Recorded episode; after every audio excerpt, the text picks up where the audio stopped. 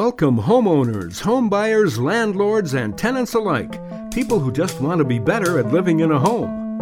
You're listening to Real Estate in the 608, Madison's real estate magazine for your ears. Join Madison Radio's Adam Elliott, real estate broker and landlord Ben Anton, as they break down the modern day barriers of home ownership. You'll laugh, you'll cry, and if you're not careful, you'll learn. Come on, baby, won't you hold me tighter than your fists curled up in a schoolyard fight? That was the waiting song from Madison musician Seesaw. Welcome to Real Estate in the 608, Madison's real estate magazine for your ears. On the Facebook at In the 608. Hi there, I'm Adam, And I'm Ben Anton. and welcome to our March edition of Real Estate in the 608. We st- because it got so cumbersome, we stopped saying like season four, episode three. Oh too- my it's god, too that's many a, numbers all of a That's a lot. Real Estate in the 608 is a podcast that, if you haven't picked that up yet, that's what we're doing right now. We're podcasting to you, and in each episode, what we do is we bring in a guest where we talk real estate. It's an interview-driven podcast with recurring features. That's what Wikipedia says about us. Yeah, that's right. Do we have a page? Did you do that? We don't know. Somebody should do that. if it did, that's what it would say.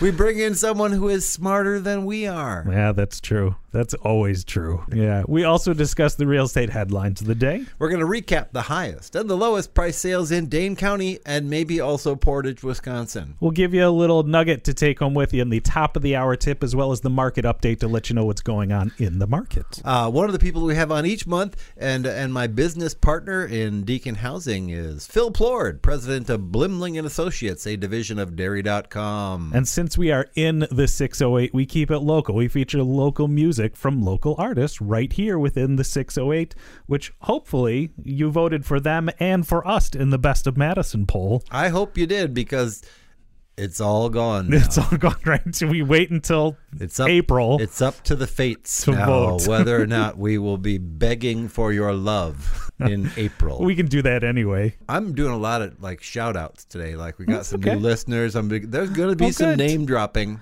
I want to give up. a shout out too then. All right, I'll plan mine. I'll hold Okay. on to it. Let me introduce who I am first so you know who you're listening to. My name is Adam, uh, homeowner, teacher. I do UX. Uh, used to be on the radio in Madison as well. My name's Ben Anton, and I've never been on the radio except in a couple. That's of union, not true. Except in a couple Union Cab commercials. You never walked into the studio when Oh, we I worked. was- I I did. Well, we had that. We we did the public affairs. Yeah, that's right. You were so on the radio, I was right. on the radio a little bit, but I just sold commercials. but anyway, uh, landlord and uh, real estate broker is what I'm best at now. this week on the line, we're going to talk to Carl Cure of Carl Cure Roofing. He's the cure for all your roofing needs. He is the cure. which that is makes which took me back to radio time like when we would write copy and i almost refused to say for all your blank needs Oh. like that was but anyway he is he is the cure for your roofing needs Is that his real name? yeah Is that's Cure? legit carl cure Okay. I mean, he was born with a good tagline name. That's good for him. Ben, what's been going on since last time? Going to the bar with the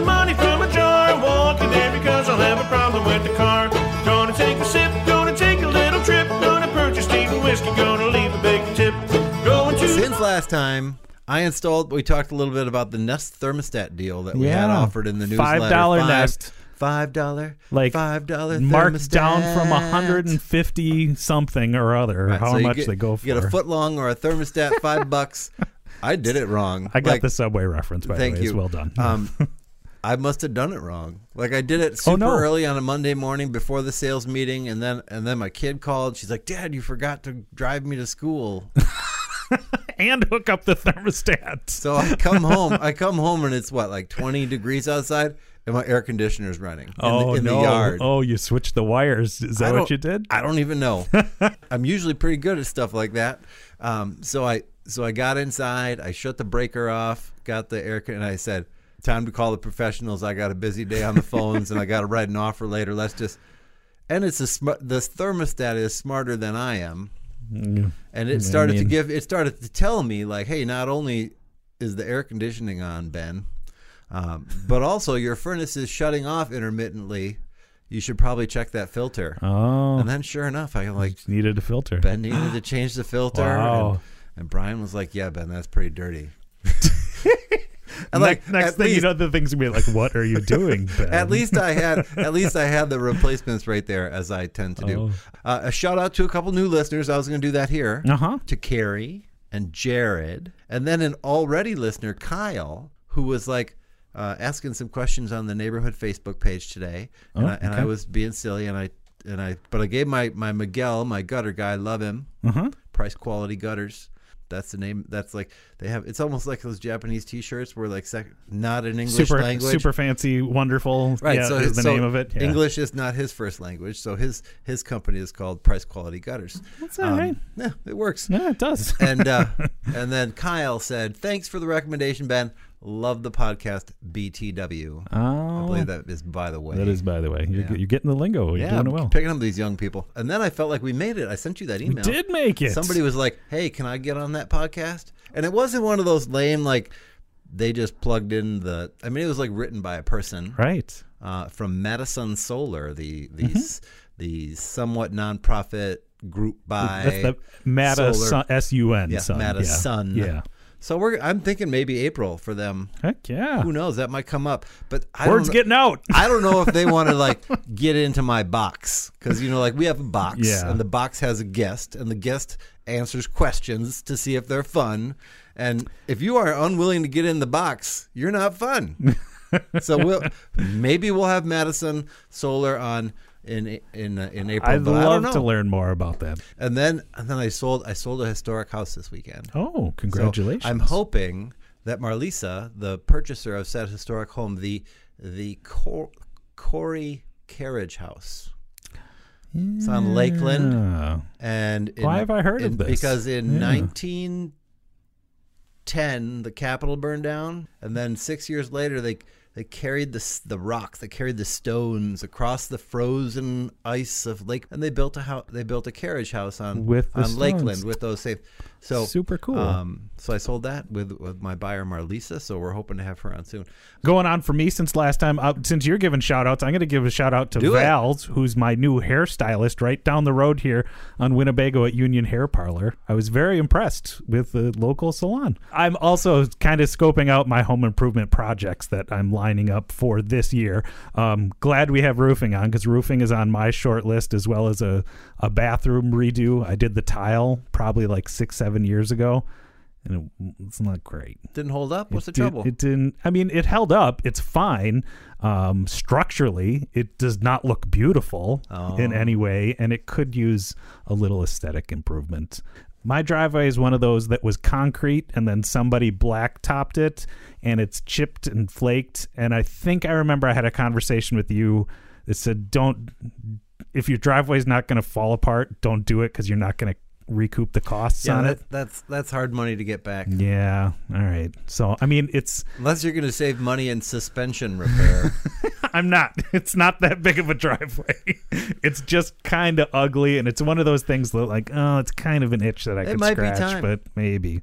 So that's what's been going on for me last uh, since last time. Uh, what's been going on from the headlines?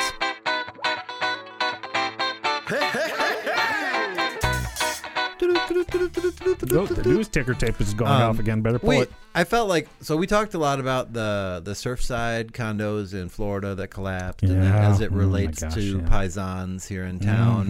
Mhm. Please know, condominium owners or potential condominium buyers, high-rise condominiums now, because of those the collapse in Surfside, um, the association is being required to fill out a much more uh, in-depth questionnaire. There has always been something called the condo questionnaire, and the condo questionnaire is how organizations like Freddie Mac and Fannie Mae decide if your condominium project or association is within their risk tolerance. Okay. And it used to be that the most important questions to answer correctly on that questionnaire were how many of the units are owned by individuals? Remind me again, like who answers these questions? Then do This the is- owners answer it, the- or the, the- the group of people that live in the condos together? Usually the questionnaire is filled out by the, a representative of the condo association. So Okay, for the most part, the seller. Okay.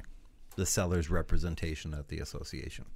So because condo associations with a high number of rental properties in mm-hmm, them mm-hmm. are more likely statistically to fail or to be foreclosed. The more owner occupants you have, the mm-hmm. less likely, the less risk there is. So that was that was a bar, a threshold that a lot of associations were aiming for. One of the reasons that you're no longer supposed to buy a Sherman Terrace condo unless you intend to own or occupy it. Mm. That's why. Okay. But here now they're asking questions about has the building been uh, evaluated Structure, structurally? yeah. Are there any indications of failure in the design or systems? And there are buildings in Madison right now that are that are experiencing, mu- well, my understanding is much smaller issues than anything like Pisons or, Or the, the Surfside, Surfside, but yeah. are unable to answer those questions in a manner satisfactory to Freddie Mac and Fannie Mae. Is there any type of legal obligation to answer those Well, you- accurately, you or to- can you pass on that? No, you have to do You it. do, You, you okay. don't. You don't. If you if you don't answer them, or you don't answer them satisfactorily, that means your condominium is unwarrantable, Okay. which means you cannot borrow money that is underwritten by Freddie Mac or Fannie Mae. Okay. Your loan cannot be resold. You can't get the money. You can only get the money if you have a relationship or if you are willing to look at a bank that offers portfolio lending. Okay. which is usually not 30 year fixed and is usually not uh, as attractive an interest rate. so it makes it tougher to get Makes the it money harder to get the money to buy. to buy. Right. Which, when it gets harder to get the money, what does that do to pricing?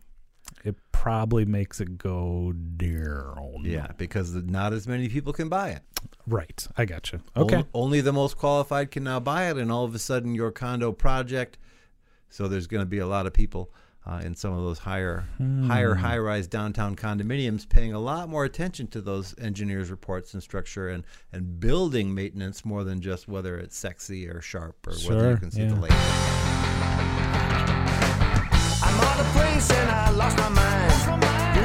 Uh, the lows and the highs. So, um, for those of you who have been, uh, what do they what do they call it when you if you're binge listening? Hmm, sure. It's it's only been about six hours since uh, since I'd mentioned a, a woman that I'd been dating, and well, uh, that went south. Uh, oh no, I'm sorry. a little more than six hours ago. Uh, oh no, and you knew- too. well, you knew that, Yeah, I guess. but I suppose it could time time is a is a who knows how long it's been. time is a flat How- circle. Yeah. anyway, so I so I, I was I'd been seeing this new woman, and she introduced a podcast to a bunch of her friends, and two of them are in are in Portage, okay, which is not in Dane County, but close. but it is in the 608. is it in Portage County? No, it's in Columbia. It's Columbia County. Okay. So I we're gonna. So Is little- there a Portage County, or I just make that There- up? I think there is a Portage County. one. Yeah. It's funny, funny that it's not. Funny that it isn't, isn't it?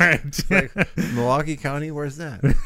it's nowhere near Milwaukee. okay. I digress, though. But anyway, so Yeah. Jared and Chris, the highs and the lows in Portage were 140,000 and 330,000. okay. That's the spread there. Gotcha. Portage. All right. Um, that's not too far from like a Madison. I mean, you're still saying that's in the 608. So, Yeah. all right. Well, it's a bit of a drive from here. It's a boy. little, it's a little haul all the the- way up to Portage County. It's on. No, no, no. not count, not county. anyway, so we've got a couple. So my, my new friend, a few of her new friend, or a few of her old friends had been listening, and uh, so Thanks for listening, Jared and Chris. We appreciate it. we do. We appreciate you, even in the most furthest north hinterland reaches of the 608 area code. The internets go everywhere. All right, but here in town, Mm-hmm. in the towny 608, lowest price Blooming Grove. Okay. So kind of like surrounded by One of the islands by. Madison, one of those one of those islands. Yeah. Uh, a major project home, total fixer upper. These are from the comments. No power, no heat, no running water. being being sold by a personal representative to settle an estate. Bring a flashlight. Right. No So- shirt, no shoes, no service. No dice, Nothing going on. Yeah. Uh, so one hundred twenty thousand dollars uh, right. for that for that powerless, cold, frozen pipe house. Yikes. um, but sells in five days. Three bedroom, one bath, in as is condition. And here, so so Blooming Grove has long kind of been this island of misfit toys, or like the land that time forgot, or at least Mm-hmm. Yeah. the land that building inspection forgot, right? Yeah. Um, but I wonder if it, and it's going to be annexed Yeah, I mean most of Blooming Grove is. I think that's But this like, little a section in plan. town, Yeah. it's already on the books. It's 2027, five more years. Okay. It's going to be the city of Madison. There's going to be some some hard lessons learned, I think, because curb and gutter is going to come. Mm, yeah. Taxes are going up. The water system has already been absolved or absorbed by the city of Madison. But anyway, I wonder if this might be just about the last chance to get some dirt cheap real estate in Blooming Grove.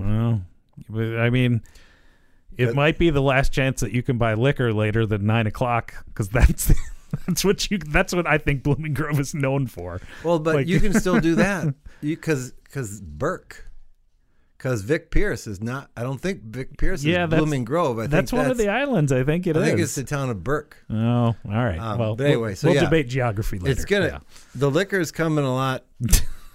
You'll need more liquor because of the changes um, because of all the taxes. Yikes. Um, but so so uh, I'm going to say that. In fact, let's just say it. Sometimes I get bold.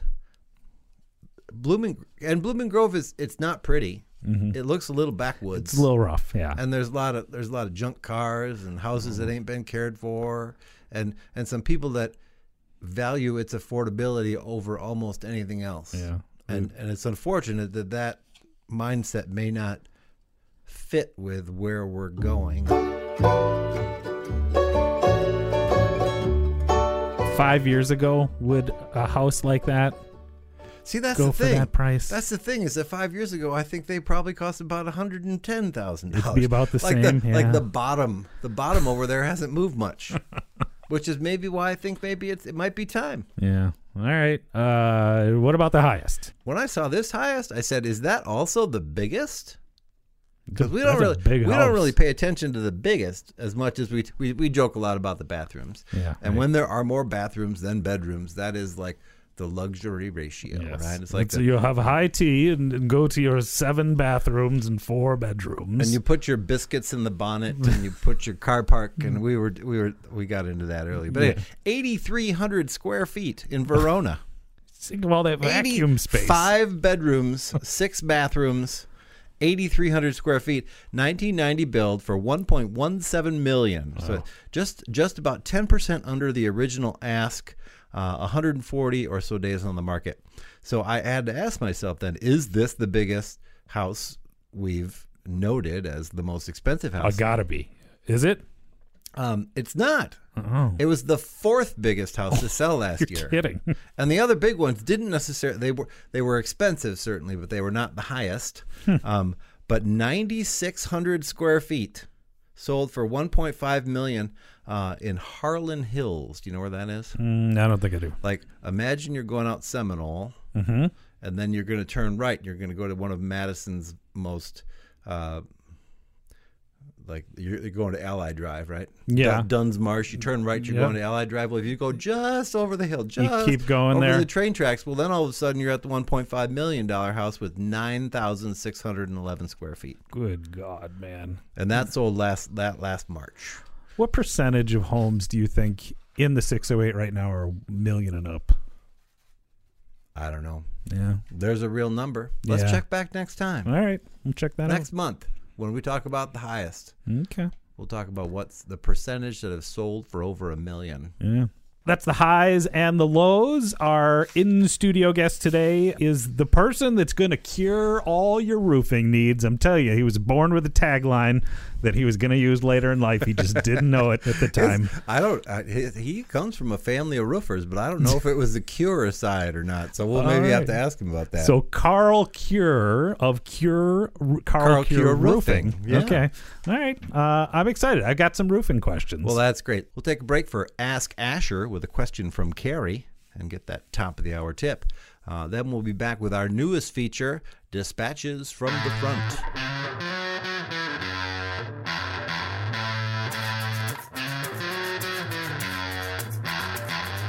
I walk around all day, all night. I walk around. I watch you sleep in the morning light. I walk around. It's time for the top of the hour tip with Asher. We're going to put a little spin on on the top of the hour tip here in March 2020. And we're going to turn the top of the hour tip into a segment for today called Ask Asher, we reached out to one of our new listeners, Carrie, and they had a great question. So, Asher, are you ready? I'm ready. Carrie lives in a hundred or so year old home on Madison's east side near East High School. One of the things they don't love about their house is the kitchen.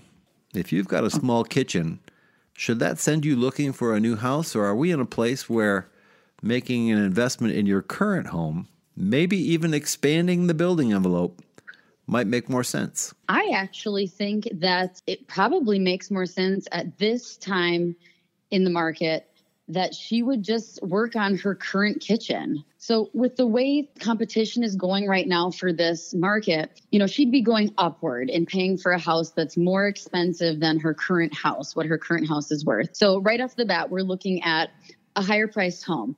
And then when taking into consideration all of the competition right now, you're going to add probably a minimum of 15% onto that price.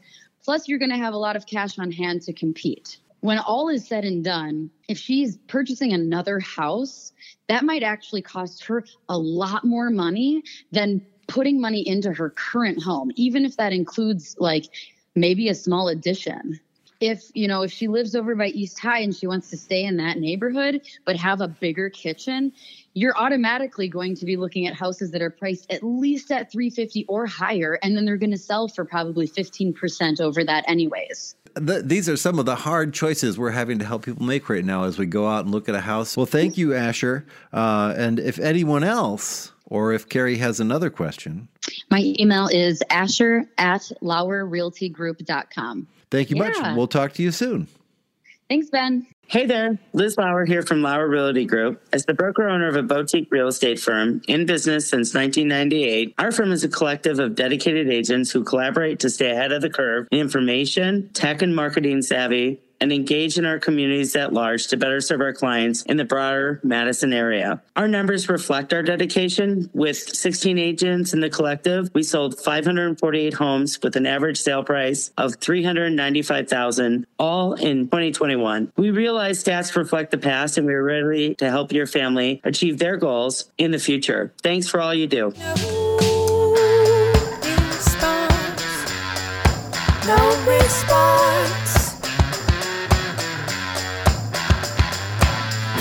Say it's healthy when you talk to yourself. That must be. You're listening to Real Estate in the 608, Madison's real estate magazine for your ears, online at in the608.com. Ben, it's time for Dispatches from the Front, which is a continuing series about your little home buying spree that you went on. Hmm, how, how many months in? Are we? late 2020. We're three months in. And you are learning lessons as you go from all these different opportunities that you have and sharing some of them, Right. like right now. I have decided on the second street, which would be, I think we've called it the East High Fixer or the, the little house on Second Street, and I needed to pull out the flooring there. Uh, and I wanted to go with some kind of hard surface on the first floor, wasn't sure what. Hardwood is pretty expensive. Is it right now? Yeah. More than normal. Yeah. I mean, lumber's up there. Lumber's know. up there. So I started asking questions about hardwood, but also thinking about that luxury vinyl plank, right? Um, but then I really got into the hardwood, and I invited one of my tenants who used to be my floor guy, Dave, and then I talked to Michael Bonebreak from uh, from Madison Hardwood. He's been on the program. Um, I had Michael over, and we talked about about I had about a 400 square foot area Okay. that that was without flooring, and I need to do something there. Um, but then in talking to Dave, he said, "You know, Ben, oak, red oak, if you wanted to match here, it's like five bucks a square foot, like raw, like just the wood, Okay. right?"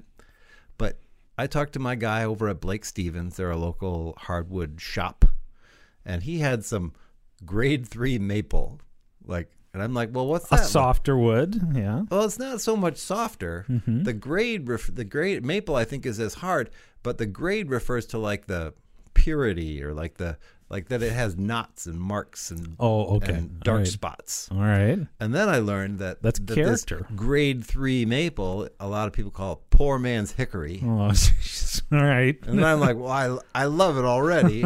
so anyway, I was able to get poor man's hickory for only two dollars and sixty cents a square foot. Okay, that seems like a more reasonable price. Four dollars is up there. and I'm going to pay three dollars a square foot to Bo- to Michael at Hard- Madison it Hardwood to get it finished. Oh, and finished. Okay. I've got to put it in myself. Oh. So That's not the worst. ta- I've done hardwood floors. It's Yeah. uh, that's like my little sweet spot of like how I like to do task grinding away. Just like fit the little Tetris pieces in and tack So- it into the floor. That's so not after bad. I've got I'm gonna do because of some uh, some pet staining on the subfloor. Uh. I'm I'm doing I'm sealing the so now that everything's out, I'm gonna paint the floor from both above and below Uh-huh. from the basement to seal that all up, and then I'm gonna lay in new new maple, All right. and it's all gonna get sanded and wall, and then what Lola, my my 14 year old who agrees with nothing.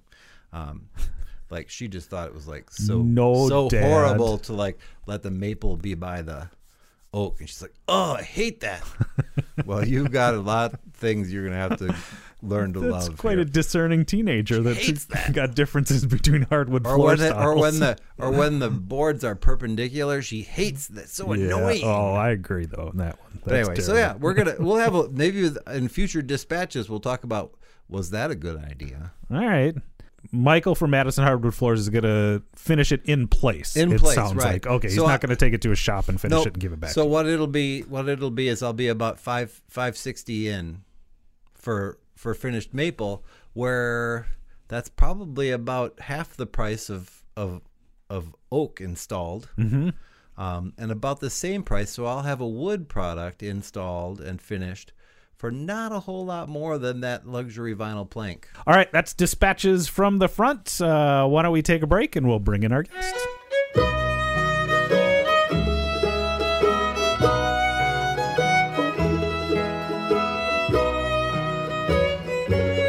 You're listening to Real Estate in the 608, Madison's Real Estate magazine for your ears. You can find us online at In the 608, also on Facebook.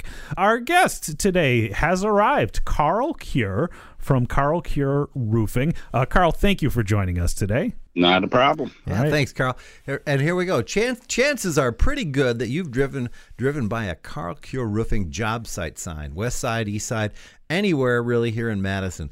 I might go as far as to guarantee you've driven past one of those signs if you live on the near east side or somewhere anywhere around the Atwood area. Okay. Uh, Carl has been doing my roofing for many years, most or many of my clients' roofs, and pretty much anyone who will ask me for a name, they get Carl. Uh, kind, kind of a shame that roofs last so long because most people don't get to work with him, but maybe once or twice in their lives. So that's exactly why I bought as many houses as I have. is so is so I can see Carl more often. He's a hardworking straight shooter that's been roofing since he could hold a hammer. But is he fun? Well, there's only real one way to find out, Ben. We got to ask some questions and play ourselves a little game. It's a game we call the way it used to be. There used to be, there used to be, there used to be, there used to be, used to be nothing but smiling faces far as the eye could see. Car in every driveway, swinging every tree. People can't stop talking about the way things used to be. Are you ready, Carl? Yes. All right, Carl. I did. I did a little research. I don't know if Carl Jr. mentioned our conversations, but I've got some pretty good questions here for you, sir. Okay. Hailing from Chicago, that's Carl, gr- growing up there. Excellent. Like it already. Name name the Chicago style deli, formerly located at Buckeye and 51, now the home of Cuco's Mexican restaurant. Papa Gar- Gafarlis. it's it's hard to pronounce that one. But It is, and I- Papa Gyros, Euros. It was, it was, and I. There's an extra syllable in here. But I, well, first of all, good work, He had Papa, right? Papa's right. Papa. Papa's gyros. Papa Coronophilus. Corona. Coro- yes. Papa Coronophilus, Euros and Italian style or and and Chicago style deli. So there we got one. So all right, we're right. Well done. and they Yeah. did have they did have a mean It was decent. They, You me- they were very good. Yeah. Very Do you good. remember Judd Blau, Adam? I do. Yeah. At we would go when we were back in the sales days. That was a regular stop on the on the east side east side luncheon tour. Chronophilus. I always thought it was Carnophilus. Coronophilus. I think I was missing a It's- well, syllable it's- there It's, too. cor- yeah. it could be, it's like Corona, all O's, philus, Coronophilus, It's like Coronophilus. I don't know. It's it's, It's like 12 vowels in that word. it's a lot. It's a lot of vowels in there. All right, but we got the bell rung one time. yeah, well done. Yeah. All right. Here, here we go again. Let's take you back to about that time in your life, maybe with a kid growing up over there, Carl. So that's what there's where now dubbed the Chazen Museum of Art. The former name of this campus art museum is also the name of a Southeast Side elementary school, neighborhood, and neighborhood association. For the bell, name the McFarland, Wisconsin native and biochemist in nutrition for whom these Madison spaces were named. Elvehjem? Correct. Yeah, that's right. Well Did you- done. I was like, why? Why the Conrad? Conrad Elvehjem. Is that his first name? Yeah. Oh, okay. A biochemist who who uh, discovered niacin.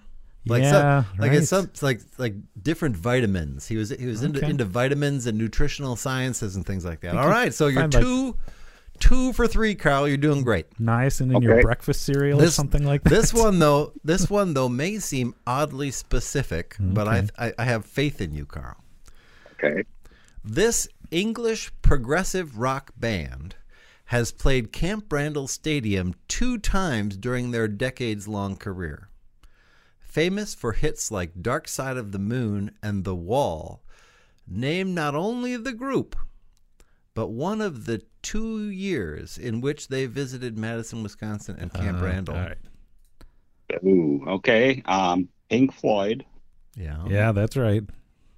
and that would have been. Let's see. Carl Jr. is 32. Yeah, going, I'm going back here. 88. 1988, that's correct. Yeah, Is that is that legitimately where you met your wife? That is. Yes. Is that right? Oh, that's fantastic. I love that, that is. story. Oh, All right. So here the other the other correct answer, which would have been uh, after that, maybe you went to the second show was 1994. Yeah. July 3rd. July 3rd, I was there. 1994. I You were mostly remember that show. So here's here's my my you know you- the, the relate I try to relate the story, but uh, so in 1988 he meets his wife, but then they play in a, the final the final big concert at Camp Randall. Yeah. was my first night on the food prep line at Taco John's on Regent Street. Oh no. And that was August 26th, 1994. That was the Rolling Stones. That was the July, Stones. July Oh, 3rd, earlier that summer. That was like a big summer. That was a big summer, Pink. Floyd Yeah. and the Rolling Stones at Camp Randall. So Yeah. bell rings three times for Carl. Thank you. So well oh, done. And then here's here's also just an interesting today in history note. Mm-hmm. March 1st, 1973 was the release of Dark Side of the Moon. Oh. So we're okay. recording a little bit earlier here in March on March 1st. But uh, And it's still on the charts, by the way. so there we go. There's a lot of staying power. It is. Well, they they had a couple albums. They had an album in that was when I was in radio. I remember they were getting play on Triple M Uh, with the new album with Stonehenge heads, the Easter Island heads. yeah, that was called the Division Bell, and that was out 95. Yeah, I guess that's about right there.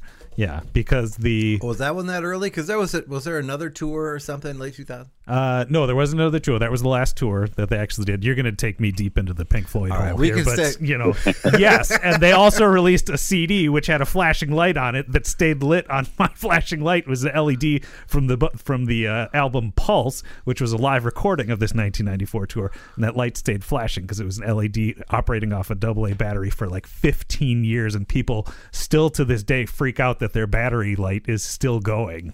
We have Powered by Big Floyd. we have gone off the rails here on real estate in the 608. But anyway, all right. Well, thank you. And I, with the bell ring that many times, we guarantee this is going to be a fun time. We're going to take a quick break for the market update with Asher Messino from Lauer Realty Group, and then we'll be back with more from Carl.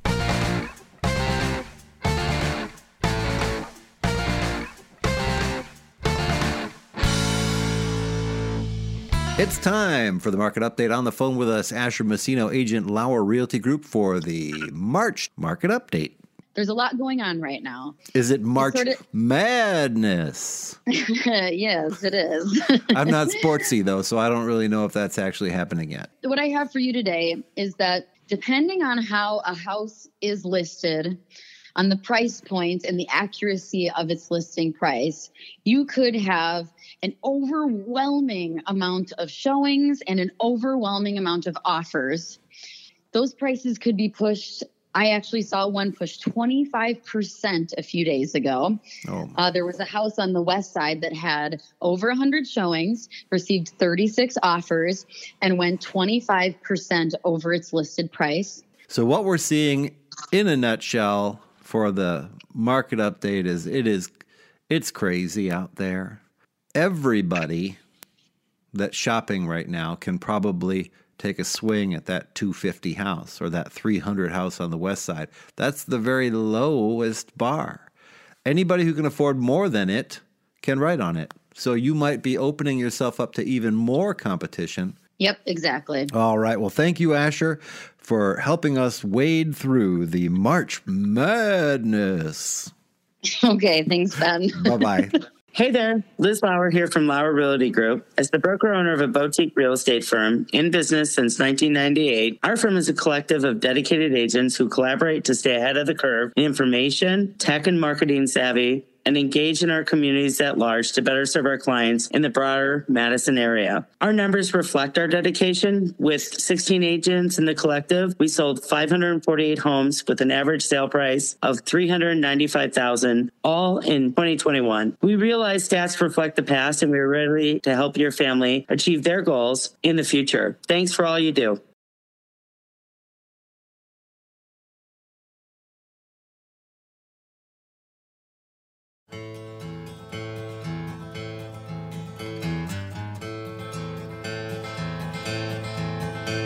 You're listening to Real Estate in the 608 Madison's Real Estate Magazine for your ears. My name is Adam. His name is Ben. On the line, we've got Carl Cure from Carl Cure Roofing. Uh, Carl, once again, congratulations. You got the bell rung four times. How did that happen? Four times? That was it was it was he was really good. it was just really good a bit. So that proves where he uh, met his wife. Ring Yeah, the bell. that's. Okay, give me an extra bell. Those, those are wedding bells, and the and the chapel bells were ringing. it was the division bells. It was the right? Sorry, I'm getting too Pink Floyd. Uh, anyway, welcome, Carl. Thanks for being here.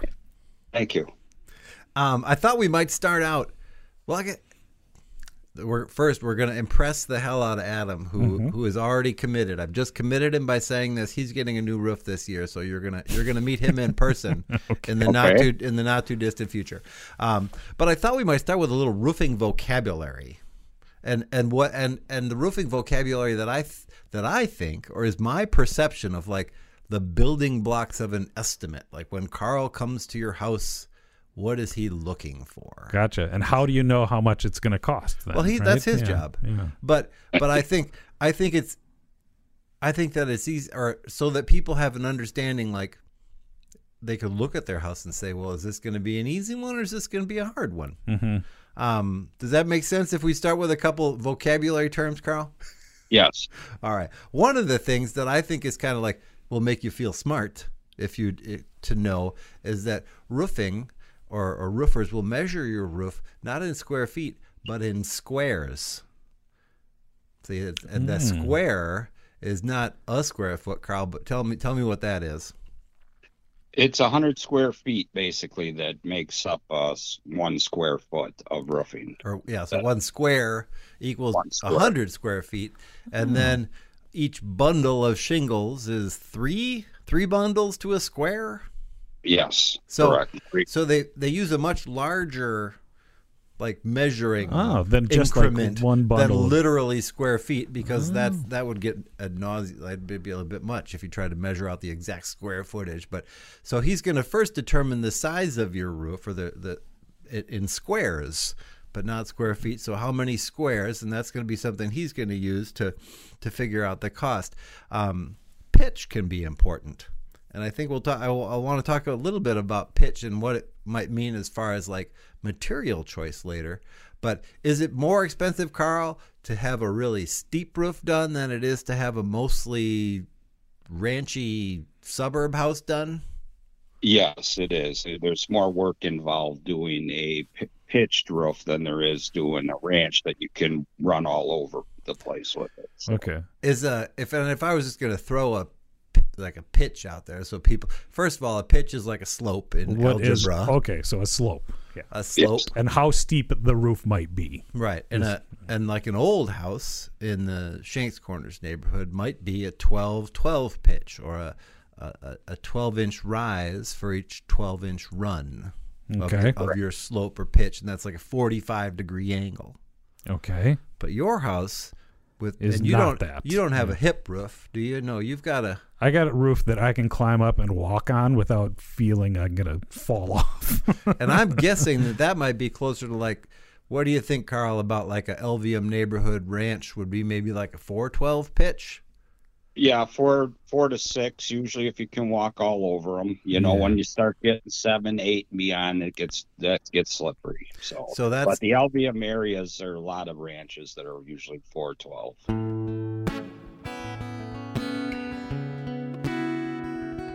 And when- we talk about a hip roof, that's a that's a roof where there's a fashionable one. Well, it is kids are into. it was very fashionable in the, in the mid-century times, but that means with that there's like a gutter edge at all the sides, like it comes down, it comes down at all the sides.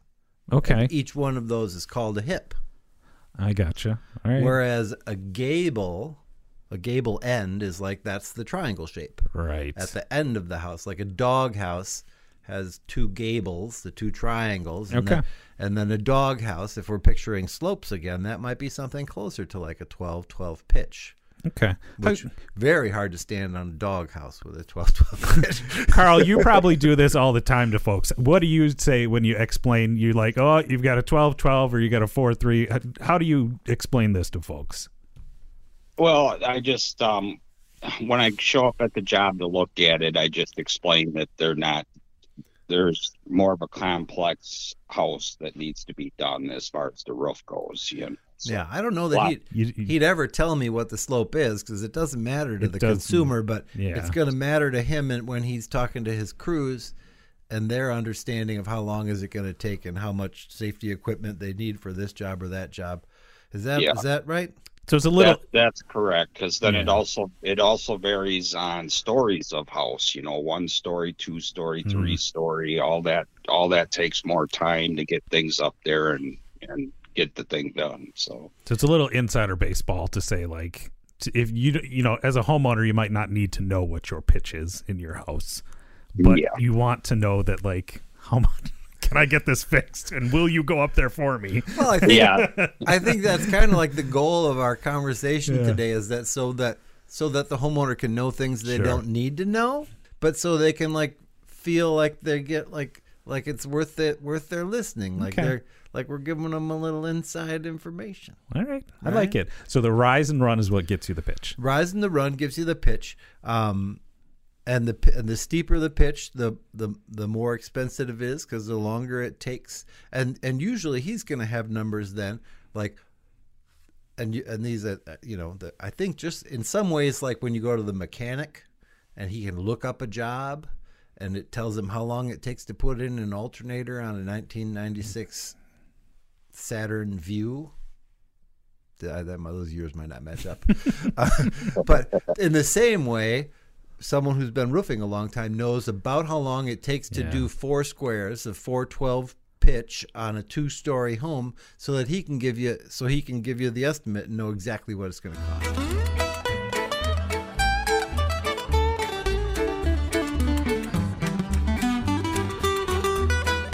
A complete tear off. Can you tell me can you tell me what that means, Carl? Uh, that means basically tearing the roofing off down to the wood sheeting and inspecting the sheeting and fixing any sheeting and starting from that deck up. And in you go to put situations like like like the first house that we worked on together, it did not have sheeting. So what did you what would you have likely found when you tore off two or three layers of asphalt?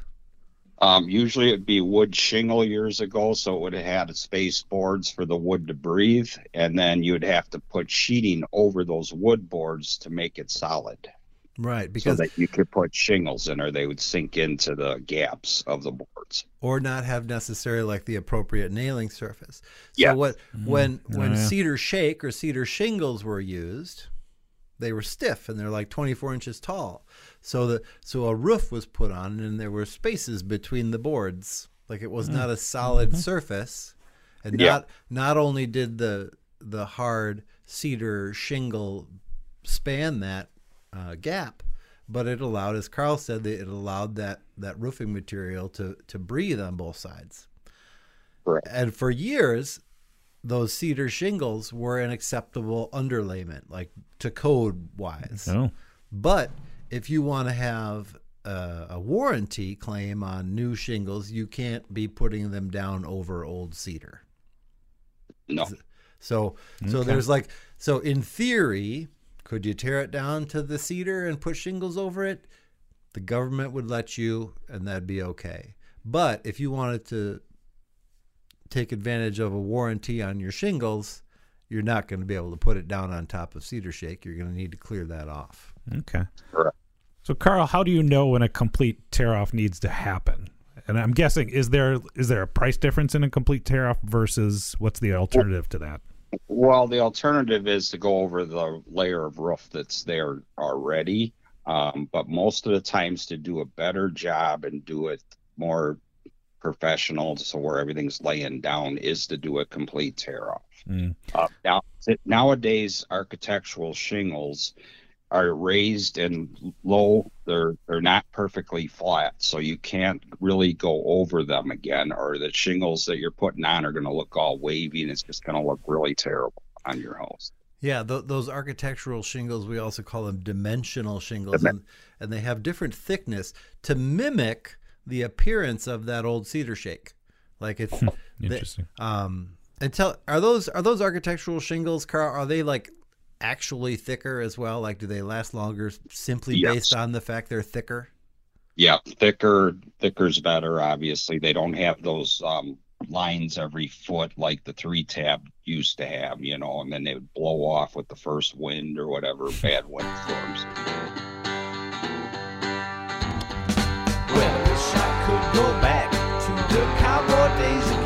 You're listening to Real Estate in the 608, Madison's Real Estate Magazine for your ears. His name is Ben Anton. My name is Adam Elliott. Uh, on the line, we've got Carl Cure from Carl Cure Roofing, and we're learning all about roofing. We talked about asphalt shingles. What are the other types of things that one person might put on a roof? Well, you got your architectural shingles or three tab shingles. You've got um, wood shingles that still get put on, and we're seeing more of um, of um, raised panel metal being put on these days too. There's metal shingles. There's all kinds of different things out there as far as roofs go. What is, are, are are are shingles made out of fiberglass anymore? Yeah, they're a mixture of fiberglass. a, it's a mixture of fiberglass asphalt. and asphalt. Okay. And Yeah. that, and that's probably like eight eight out of ten roofs get that kind of material. Yeah, yeah, that's still the most popular just because of price and that, depending on how long somebody's going to stay in their home, what they want to put on it, and how, you know, for lasting purposes. One one of the things I think that's changed, maybe in, it's probably ten years now, but um, everybody talks about the ice dams.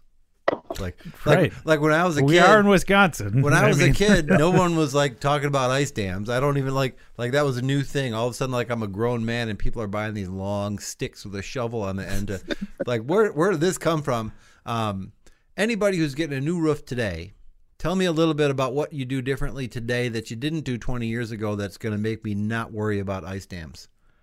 Well, we put um, ice and water shield along the gutter edges, and that should go at least 30 feet or 30 inches inside the heated space of the house. So, depending on how big the overhangs are and that type of thing, depends on how many rows of ice and water you'd put in. Um, that protects the wood, and then you got to make sure you got enough intake and enough um, exit as far as your venting goes. And it matters too as far as insulation these days because Right. you want to keep that heat from hitting the um, surface of the plywood and causing an ice dam. Because what can happen, and, and the, the ice and water shield is kind of the last resort.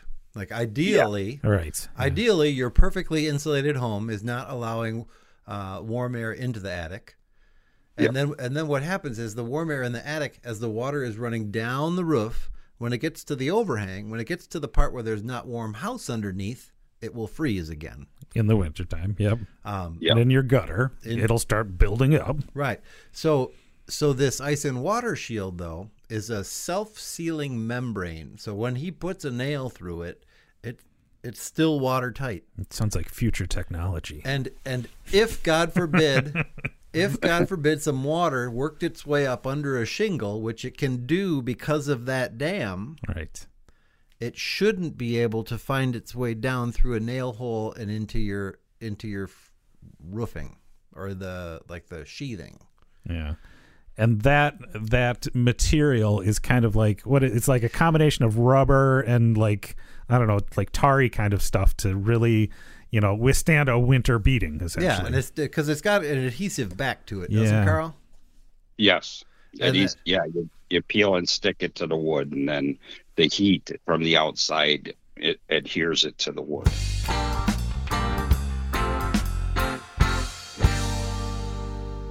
Here's another little trick that I ca- I figured out Carl was doing this one time. He's counting the shingles. Like instead of being able, instead of having to go up on the roof Oh. and measure something, he knows how big a shingle is. So he was just counting from the ground. He's like, Does that help with an estimate, Carl?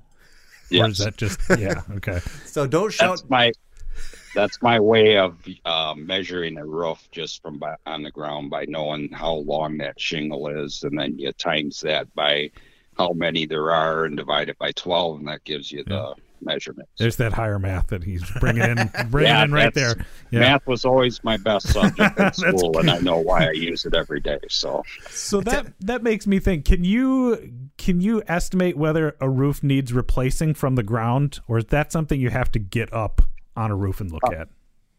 it depends on what kind of roof it is. Um, if it's an old three tab, you can kind of see things starting to curl up on it. Um, you might see where splotches or where the granules are starting to fall apart, deteriorate. Um, you, you can kind of see signs of that, but a lot of times you do have to kind of look at it, you know, and just and um, just check check the matting because you can't always see the stress cracks that are in it or in, in the shingle itself.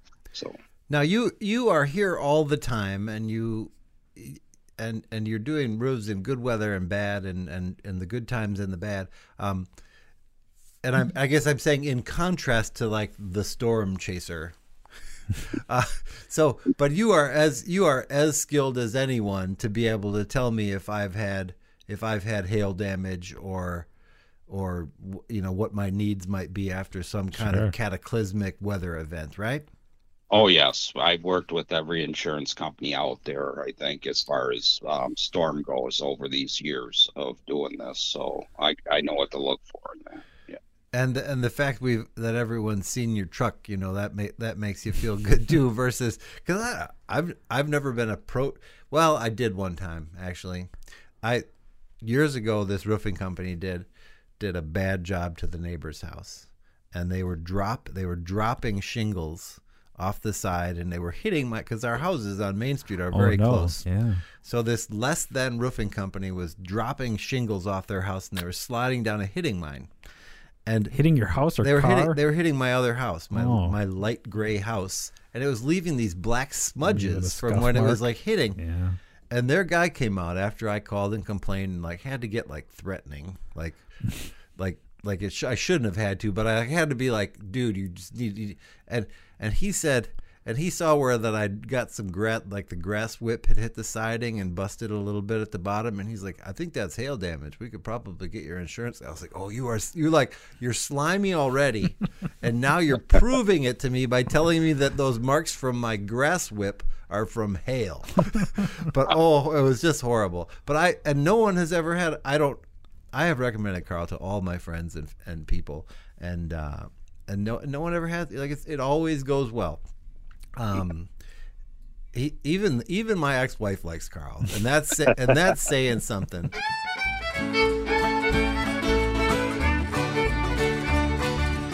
I think some of the questions that I have for you, Carl, is, is, is I'll be nice and not call out. We'll just call him my nosy neighbor, Bob, and that's not Bob's real name, but the nosy neighbor has definitely looked over and said, "Yeah, looks like you need a new roof." And uh, you know, had all the recommendations, and I'm like, okay, thanks. You know, I, I appreciate you being a good neighbor. But one of his tips was the fewer holes you make in the roof, meaning like ridge vents or these vents, the better of uh, end result you're going to get. Would, would you agree with that assessment? Well, I guess it depends on how many. Um, you got to have, you know, like at least six nails per shingle. Um, that's just gotta you got to put them in to hold the shingle down. Um, I haven't. I've been on roofs that were, you know, done three times, and the plywood sheeting's still in good shape. Hmm. So I it, it it all varies on things. I th- I think he's prob. I have a neighbor like that too. Sure. And he told me because he's because I think he was talking about like protrusions, like because Well, these like he's like skylights and Yeah. ex, like anything. you got the he- fireplace, you got the sewer vent, you got this in here, but you don't want that thing like there. he would you want never less. he would never put an extra thing out the roof like that he had his chimney removed so that there was no more chimney Yeah, and he had his furnace go out the side so it didn't have to go out the roof and I, there is some logic in in in using the roof having less protrusions but at the same time code and the insulation and the venting requirements that we talked about are literally going to say, well, if your roof area is this much, you have to have this many square inches of venting. Yeah. All right. Yeah. I think like he probably had some logic because when I bought the house, Ben, there were three different places where somebody put a satellite dish drilled right into the roof, and I'm like, why are these all here? That was like the sign of a foreclosure in 2000, 2013. If there was two satellite dishes on the roof, you knew they were coming. Now, I don't know if I ever told you my, my roof joke, Carl, but my grandfather was an architect. And uh, and we talked. He said there's two kinds of a flat roof. Do you know what, what those two kinds are, Carl? Two kinds of flat roofs. Yeah. And keep in mind it's a joke because you could probably Okay. give you could probably tell me two times. So the the the correct answer is not a real answer. There, there, there's no such thing as a good flat roof. That- well, that kind of leads to the joke because my my architect grandfather said there's two kinds. There's the kind that leak, and there's the kind that are gonna leak. Yep. Well, that's exactly right. That's where I would think about that with a flat roof. And Carl has now that sometimes it needs to be flat, and we understand that. Um, we talked a little bit about slope earlier. At what point does a roof get too flat to use a traditional shingle, like a like an asphalt architectural shingle? Well, you don't. You can do a three pitch with a shingle. Um, that's just under four, really. But you have to ice and water the whole entire area in order for the for shingles to manufacture to warranty it. Um, I don't recommend going anything under two. I mean, you're pushing the limit there because you got a lot of snow and ice that's just accumulating there. What's the metric of So- two? Are we talking Like a two, two to 12. Two to twelve. Okay. 212 a 212 pitch is just about getting there i mean you're just about flat you know when you start Right. getting to two and one and, yeah Right. So twelve inches long and two inches down. That's pretty flat. That is Yeah. pretty flat. So the reason being, so there's two reasons here. One, uh, the shingles overlap a certain amount, Mm-hmm. and if you just if you put your hands in front of your face like I'm doing right now and hold it, like you can see that the flatter it is, the the the, the difference between the seams is less, and that any kind of water is is not passing up the seam as much as Yeah. it is. It's not going to run down. The It's not going to run Yeah. down.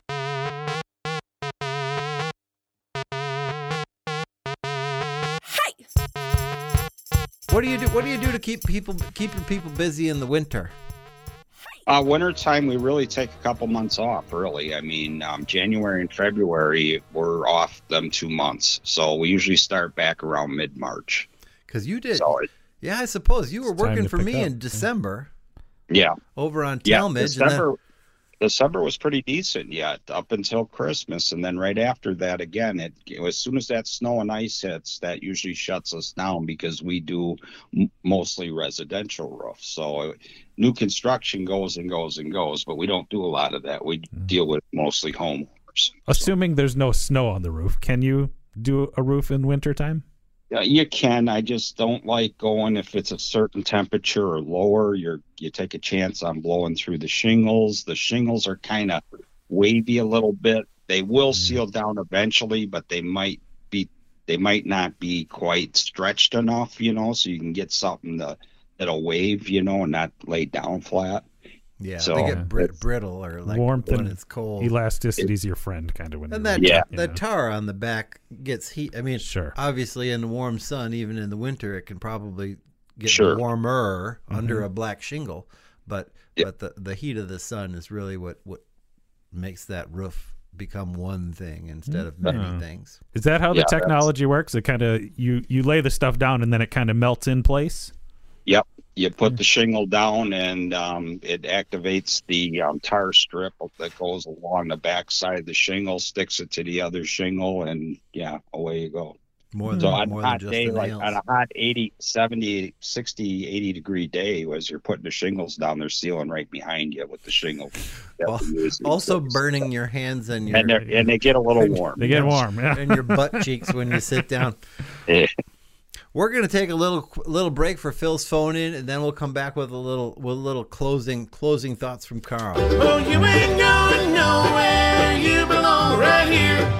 You like eating bratwurst. You like cheese and beer. Time for Phil's phone in. Phil Plourd is my business partner in Deacon Housing, president of Madison's Blimling and Associates, a dairy commodities consulting firm, a division of dairy.com, and host of the brand new podcast, The Dairy Download. Keeping an eye on the faraway and diverse markets is what he does. Seeing how it might affect real estate here in Madison is what he does for fun. Here he is with a look beyond the 608. Hey Ben, it's Phil with a view from beyond the 608. If I could have only one chart, one market, one price to look at every day, it would be crude oil. It's a market that can tell us about the state of the global economy. It's a market that can tell us about geopolitical risk. It's a market that has influence on so many things. And right now, I think it's a market that's flashing a yellow light for the U.S. economy. I'm recording this on Sunday evening, March 6th. A half hour ago, the crude oil futures market opened $9 higher, with last trades over $125 per barrel. That's up 30% since last Monday's close and up 66% so far this year. According to GasBuddy, national gasoline prices are averaging just over $4 per gallon today, and that number will go higher if $125 crude sticks. That could be a problem for consumer spending because more dollars into the gas tank means less money for other things. Looking at history, we've seen recessions following gasoline price spikes. Last week, one of my teammates asked me if higher gasoline prices will have the same impact today, given that so many people are working from home. I think the answer is yes, because the people that higher gasoline prices hurt most are the people who cannot work from home. Lower to middle class folks working healthcare jobs or working in restaurants or traveling to construction sites every day. While those people are generally enjoying higher wages these days, pay was already not keeping up with higher costs. And now this. That's all for now. Until the next time, this is Phil with a view from beyond the 608.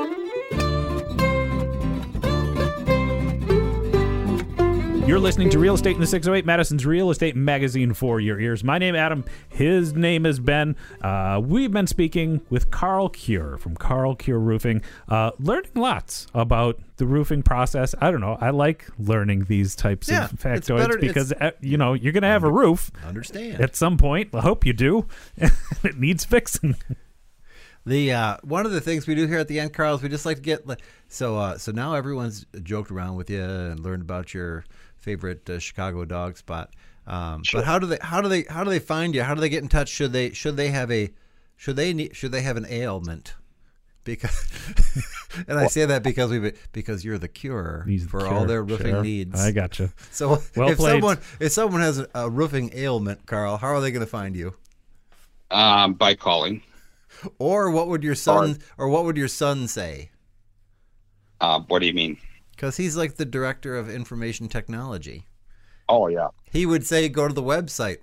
Oh, yeah, exactly. By website, we get mo- a lot of stuff by website or actual calls from referrals. Most I most know that. So, but but it's since not everyone, some of these people listening might be on the treadmill or Oh yeah, or in the Okay. car. So we'll get. Sure. So what is it's it's car is it carlcureroofing.com? Carl Cure Roofing at tds.net. So there's your email address, Okay. and I think the web address is carlcureroofing.com. And then you Yep. can also find them on the Facebook. And I'm going to make sure to put some links to the There. Facebook and the website in the show notes. So if you want to find Carl online at in the608.com, uh, under the most recent episode, I'll make sure that you can clickety click over to uh, over to their website and learn a little bit more about what Carl does. If you still have questions, which you might, it could happen. One one last question for Carl. How many layers of shingles can you can you do like six? Or maybe Can the you best go- can question you go is up like, that high? what's the most layers The of shingle that you've ever seen? The most layers I ever took off was one of the oldest houses in Madison. It was on Gorham, and it was it had paperwork on this house. It had actually trees that they cut down and they put in for rafters and that, and it had railroad spikes, Oh. nails, put wood board down. It had six layers. It's six. I was joking. I, the thing, the thing when we that thing had to breathe really well after that. So. And then now, because you could, it's okay. Like again, not warranty wise, but code Yeah. wise, you can do two layers. two layers is code. Madison used to be three, but they came down to two as well. There So- was there was a house across the street that had like four layers on it, and when and when they took it off, you talked about the house breathing. Well, this house like it literally sighed relief, and and all of the interior doors that had previously like stuck and weren't and did nothing, things didn't work. But when they took those thousands of pounds of shingles off the roof, the whole house just kind of went like, ah. and all the doors started swinging, and all the all the windows started working better. It was like a it was like a whole different house. It's, it was uh, the exorcism. Release the house. well, we are warm and comfortable underneath a brilliantly Pacific blue roof here on Main Street, Carl, and we thank you for that. And he did the neighbor's house too. You've got like yes in time now. You know I bought four in a row here now, so pretty Yeah. soon, pretty soon we'll get you over. We'll get that'll make five Carl Cure roofs in a row someday. That sounds great. Good All right. testimonials. We always appreciate it. Thank you for joining us, Carl, and you have a great day. You too, sir. Is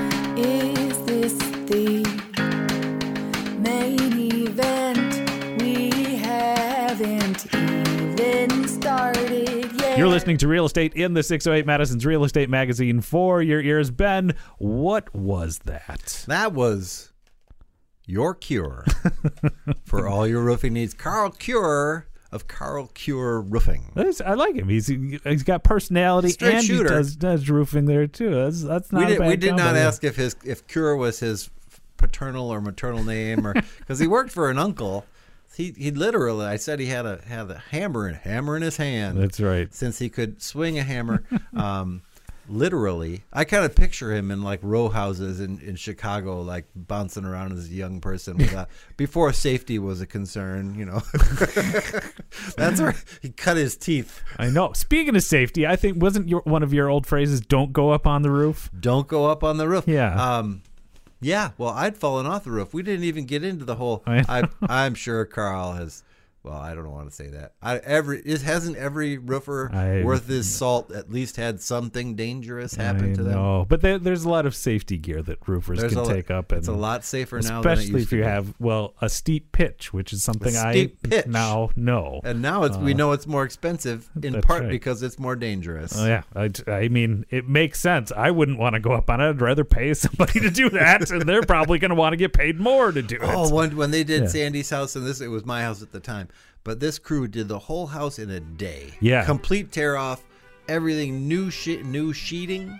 and there was an up ladder and a down ladder, and it was like there was Oh, probably they ten or twelve guys on the crew, and it was just constant motion. It was like it was unbelievable the speed and efficiency that those crews work with. I think that's a trend. I think it's like um, workflow. Like there's a really efficient workflow of somebody who's just like do do do do do and knock this guy knows his job. This guy knows Yeah. his job. They know their workflow and then the ability to lay shingles like you see that's that's kind of like a, a thing of beauty when you see somebody who's just bop, bop, bop, bop, bop, bop, bop, And, they got a sometimes row like down. there's somebody feeding them. Yeah. like just, ju- as, you know, every it's like a, a well-oiled machine. that could end up on uh, uh, Humans Are Awesome, the video series of just performing fantastic stunts. All right, so uh, Carl Cure Roofing, carlcureroofing.com. Very and, cool. and links on the website. I'll put it all there. People can learn things via newsletter. They can learn things via newsletter. Mhm. It's kind of a monthly podcast for your eyes. Yeah, it's a the way to put 20, it. It's the 20 second, 20 second read. It arrives on the 20 second, written in easy to digest segments, taking no longer than 20 seconds to read. Okay, when's the the next big? I, mean, I know your Nest thermostat was a big article. When's the next for you? giveaway? What's, what's your next What's big the one? next prize? Yeah. I don't, I don't know. To be determined. You got to sign up for the newsletter to find out. Uh, we should give some thanks and acknowledge the uh, in the 608 musicians who you've been hearing uh, throughout the episodes today, including Renclaw, Eldonk, the Oak Street Ramblers.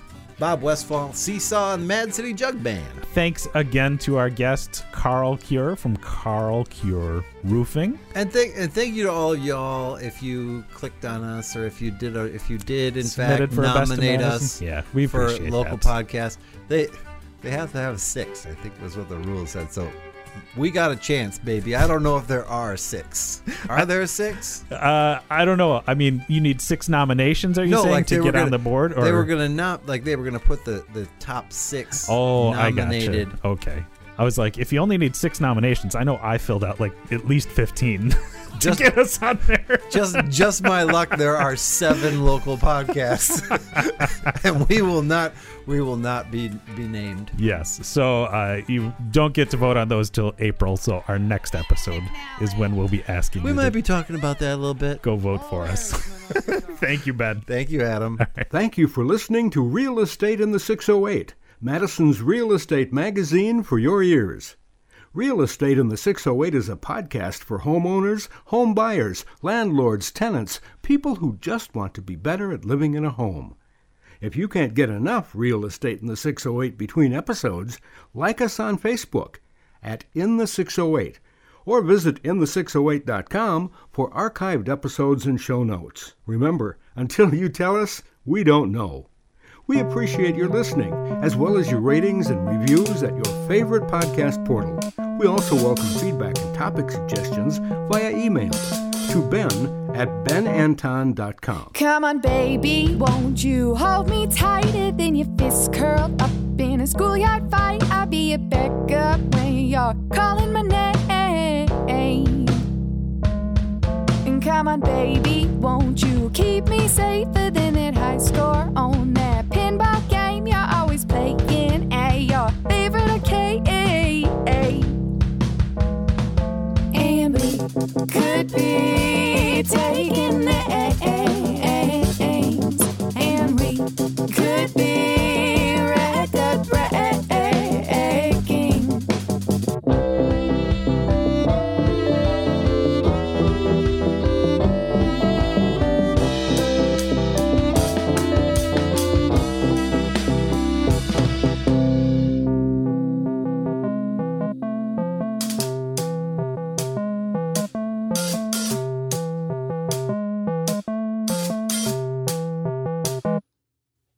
Come on, baby, won't you buy me flowers with that money spent on whiskey sours that you're buying at those wasted hours?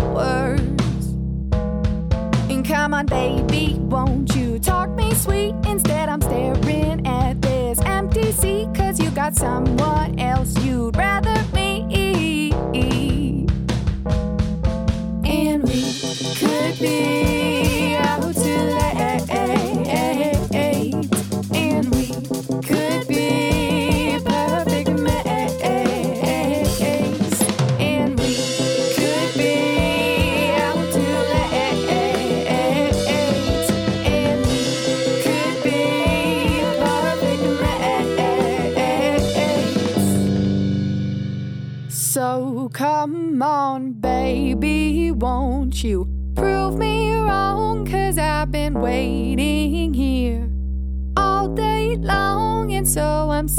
singing.